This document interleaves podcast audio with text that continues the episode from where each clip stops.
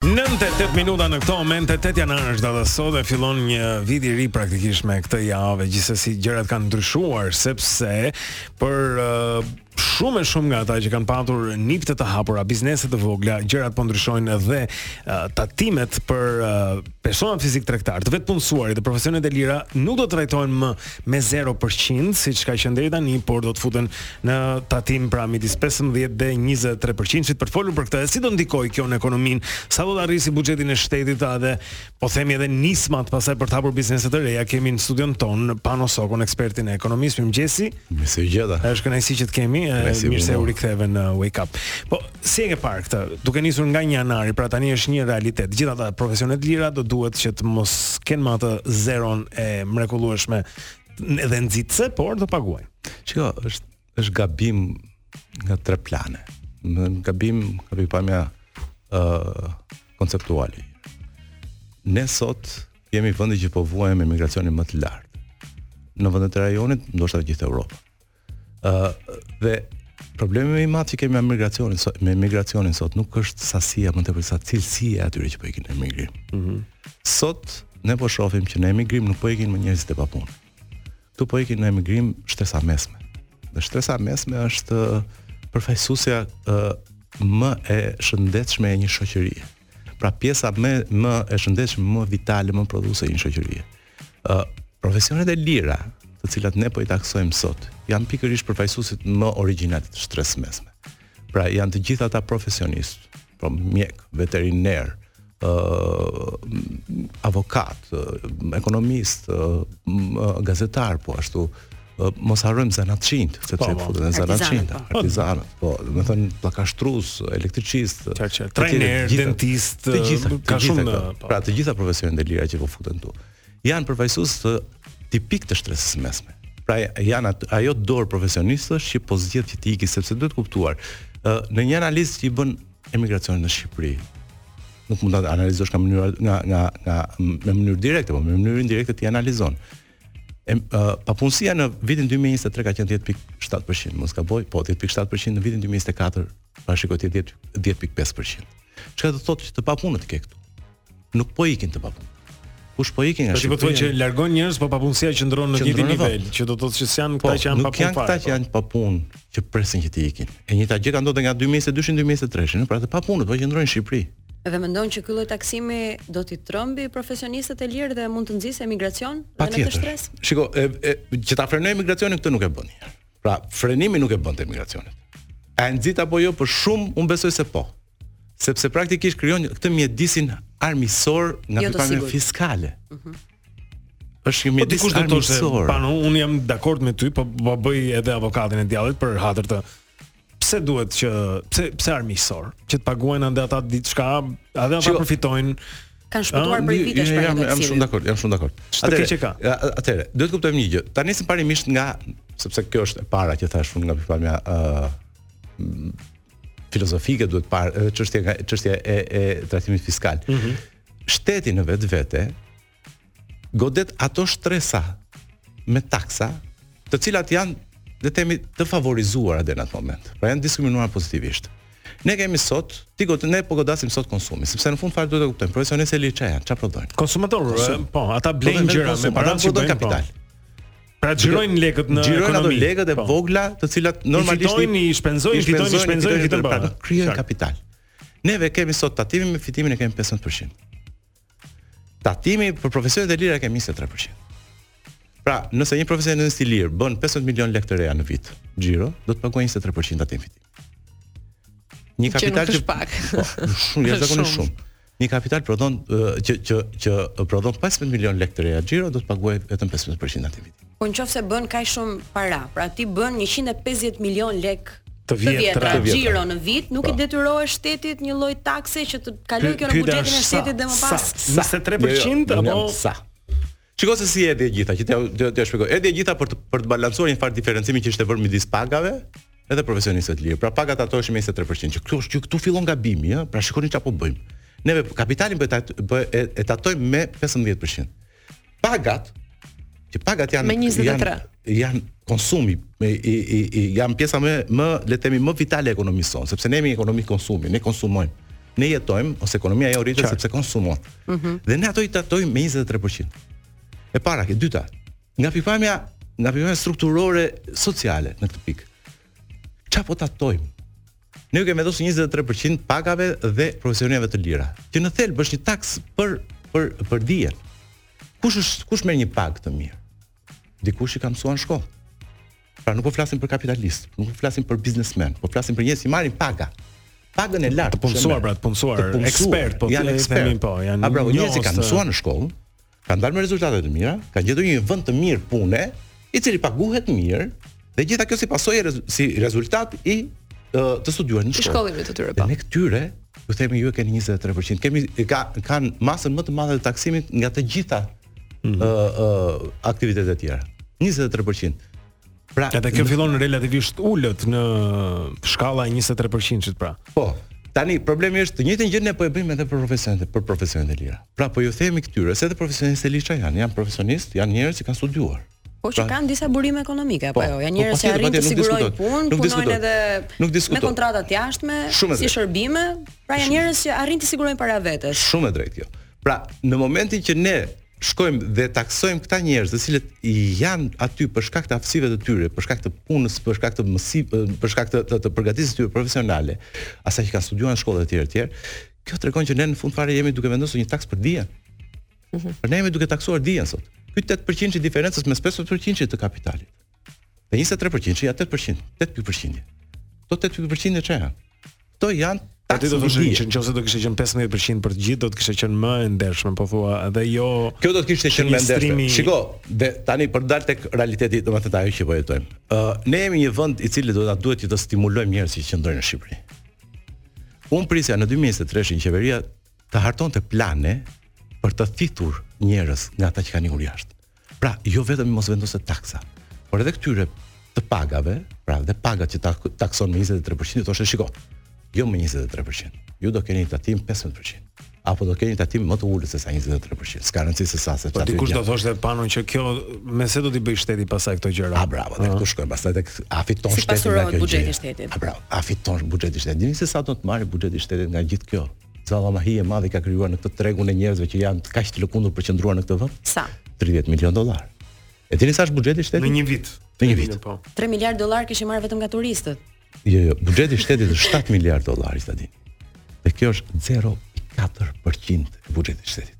Pra ti për një shumë kaq të pakonsiderueshme në aspektin makro, është më pak se sa gabimi statistikor i hartimit të buxhetit, e dini?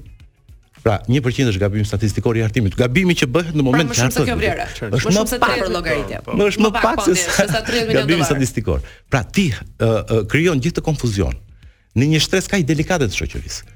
Për një shifër të tillë. Në një moment kaq delikat. Nuk jam bravo Djeg jorganin për pleshtat. Për po, një po. plesht. Mhm. Po nxjerr dhjam nga pleshti. Mhm. Sepse ajo që ka mbetur nga kjo shtresa e mesme profesioniste këtu në Shqipëri është tamam sa një plesht. Pra, rrjedhimisht nga e gjitha kjo i bie që do të dëmtohen apo mund të sjellin një lloj falimenti dhe për ato biznese që janë krijuar pikërisht nga aftësitë e njerëzve. Patjetër, më, shikoj ne do kemi mbyllje të nipteve. Një pjesë do të kalojnë ose dhe konvertim. Një pjesë do të kalojnë te pagat. E din çfarë do të bëjë një pjesë tjetër. Po. Sepse do është një fenomen që ndodh sa herë që rriten taksat. Një pjesë do të kalojë te paga, do të qëndrojë në të bardhë. E din çfarë do bëjë një pjesë tjetër? Evazion. A bra. Do kalojë në të zezë. A bra. Të ndryshe. Në jargon. Sepse kjo është Ky është një fenomen që bashkëshoqëron gjithmonë rritjen e taksave, sidomos taksave në këto shtresa, në këtë nivel.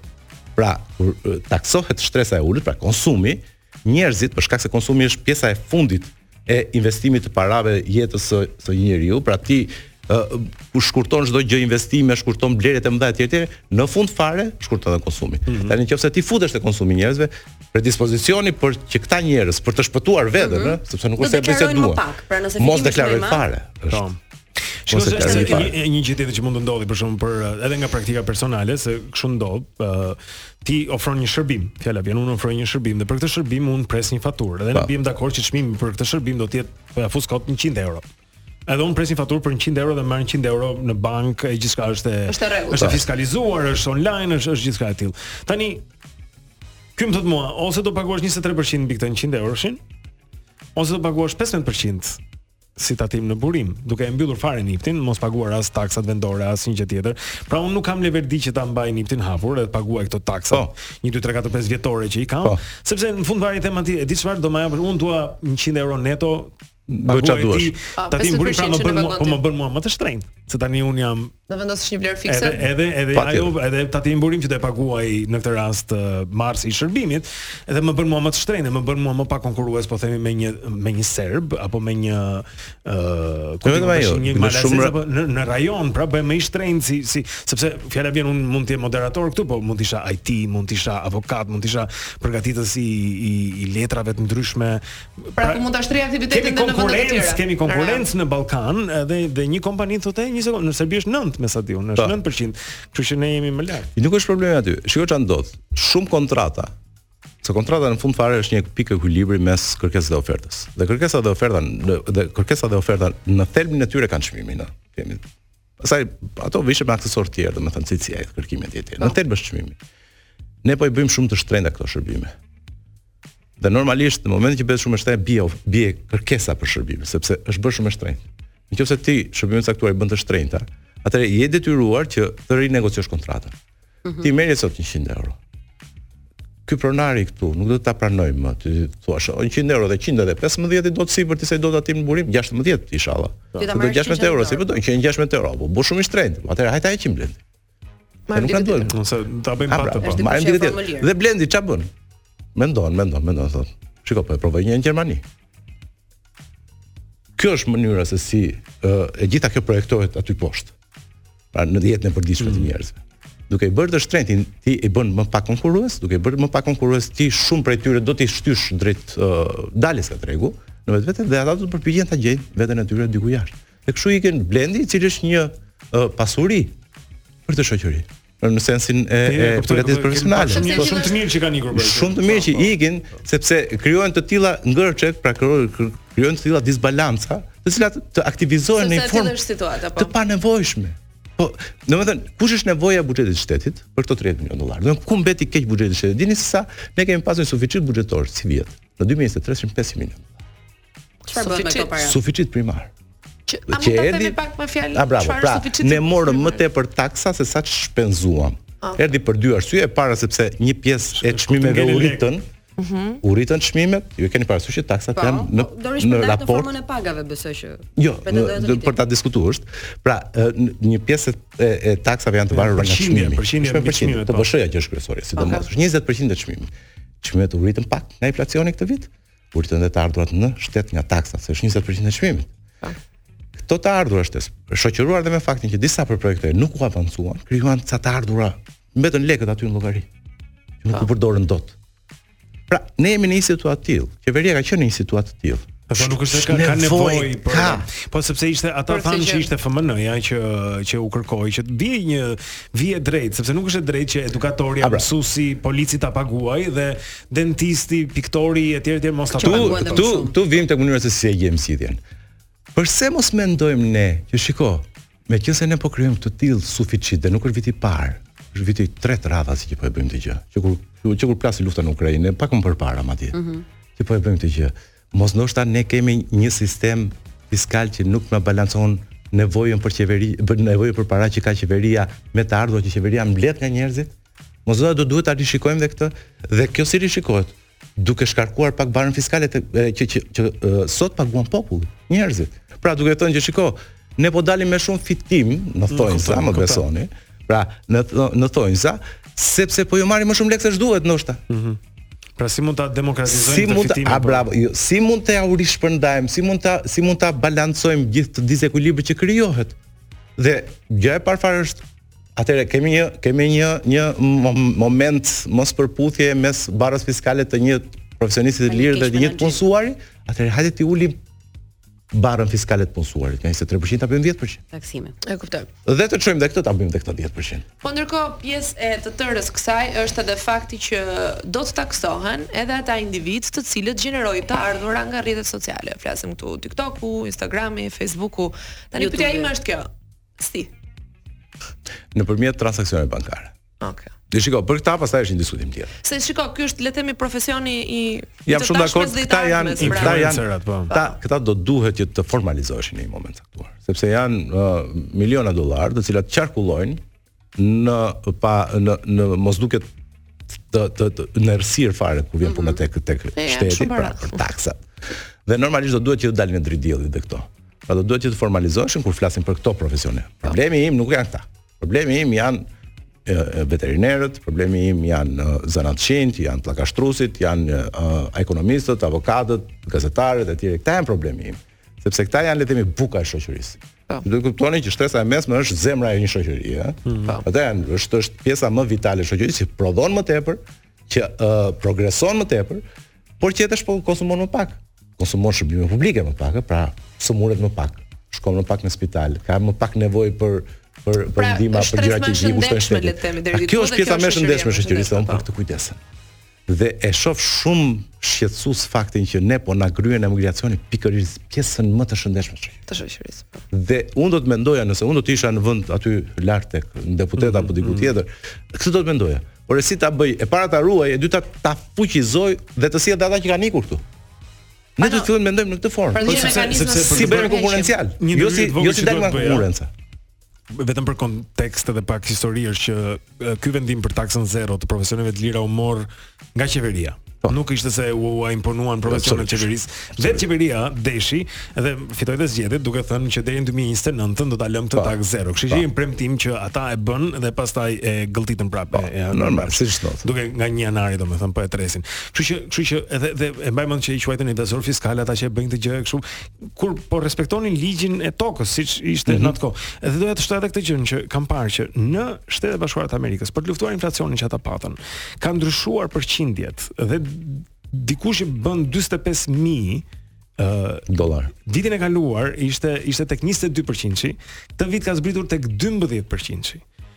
Pra me 10%, ë, edhe kjo ka ndodhur për shumë prej shkallëve. Pra, mesatarisht amerikanët që punojnë e paguhen me rroga, po paguajnë 10% taksë më pak në 2023-shin nga 2022-shi. Po. Pra ndryshoi Por viti. këtu implementohet për herë të parë, Sepse sepse inflacioni, detyrimi po. do duhet ishte më i madh në këtë rast, nëse është menduar kështu. Si? Nëse bëjmë krahasimin me Amerikën, këtu Jo, implementohet do për herë të do parë. të them ky këtë gjë që taksimi, atje po 23%. zbriten, atje po Po, zbriten pra, taksat. se e kanë Kush parë është shumë logjika? efektive. Kush është logjika që thotë Blendi është Për shkak të rritjes së çmimeve, inflacionit, inflacionit, po shtresës mesme njerëzve për të mbijetuar apo nevojat bazë për të realizuar nevojën bazë apo për të konsumuar le të themi le ta vendosim këtë si threshold konsumin ju duhen më shumë lekë sot sigurisht dhe nuk ju lë lekë më shumë në xhep duke qenë se pagat janë ato që lëvizin me më pak vështirësi se sa çmimi që janë shumë fleksibël lëvizin me një pa pa pa pa mm -hmm. ikin Pra ti sot e shef vezën me njëqind e nëntëdhjetë lekë, nesër e shef me dyqind e dyzet dhe nuk të pyet fare askush. Po. Unë thjesht e shef aty tek ajo, po. tek ajo uh, etiketa e vogël e supermarketit, po. as nuk as nuk as nuk reagon dot. Atëre, a nuk do të ishte më zgjuar që neve për shkak të kësaj peshe që këta këto familje po marrin, janë familje, domethënë nuk po flasim për për për një a dy individë, janë gjithë këto familje që po marrin. A nuk do ishte më zgjuar që ne t'u linim diçka më tepër dhe si bëhet kjo duke lehtësuar pak barrën fiskale, sepse qeveria vërtet nuk kontrollon dot inflacionin. Po qeveria e kontrollon pasojat e inflacionit. Është aty për kontrolluar pasojat e inflacionit. Shtresave të, të ulta, duke u dhënë kompensime të ndryshme pensionistëve, ndihmës ekonomike, i jep, i jep para në formë bonusesh dhe shtresën e mesme, që edhe kjo duhet kujdesur, sepse s'mund të themi që shiko, s'e themi dot se ti merr rrogën edhe ik. Jo, nuk thuhet kështu. Ti kujdesesh që ai të ruajë fuqinë blerëse. Dhe si e bën këtë? Duke ngrënë pak nga vetja jote, më saktë, duke dhënë atë fitim që ti ke krijuar për veten tënde, sepse kur të tjerët po humbasin, qeveria po fiton, ë? Kini parasysh këtë? Po fiton para. Sa më shumë rriten çmimet, aq më shumë rriten paratë në arkat e qeverisë. Sa më shumë taksa të ketë apo jo? Ah, bravo. Dhe kjo do të thotë aq më shumë mbeten para të pashpenzuara pastaj që rrinë aty pastaj në të publike. Kur mund të ishin shumë në xhepat tanë dhe mund të hynin në ekonomi nëpërmjet xhepave tanë. Bosh s'rrinë. Jo, rrinë, po them. Pano, është edhe një taksë tjetër që është menduar 15% për personat që japin banesa me shërbim Airbnb dhe Booking. Po, edhe kjo duhet duhet formalizuar. Pra kjo duhet formalizuar, unë besoja që do të ishte më mirë të vinim gradualisht, sepse këtu kemi pikërisht kush është rreziku i taksave të larta, taksave dyshifrore. Rreziku i taksave dyshifrore është uh, evazioni fiskal. Mm -hmm. Pra në qoftë se ti prezanton menjëherë në momentin e parë po. një taksë dyshifrore që nga 10 e lart, ti ka shumë mundësi që tregu i cili ka operuar në të zezë do të jetë vështirësisht i ndryshueshëm. Pra sepse ata e kanë arritur ta krijojnë atë të krijojnë atë habitatin e tyre për të mbijetuar ashtu në të zezë. Po. Më kupton? Dhe e kanë shumë të vështirë, ti duhet të jesh atraktiv. Nuk bëhet me dhunë dalja nga informaliteti. E kemi kuptuar gabim. Bëhet me tërheqje. T'i tërheqësh ata. T'ia bësh interesant, t'i thuash që shiko. Paguan 5%. Ça të leverdis. Merr një merr një NIPT kur gjobën e ke 5 milionë, Gjobën e ke 5 milionë lekë. Për 5%-it po ta bën. Ça të kushton? Merr një NIPT dhe paguaj 5%. T'ia bësh interesant. Po i the ti paguaj 15% edhe, ai ta gjen anën vëlla dhe nuk paguan hiç fare. Po. Kështu që shteti do të veprojë më tepër me zgjuarsi se sa me forcë.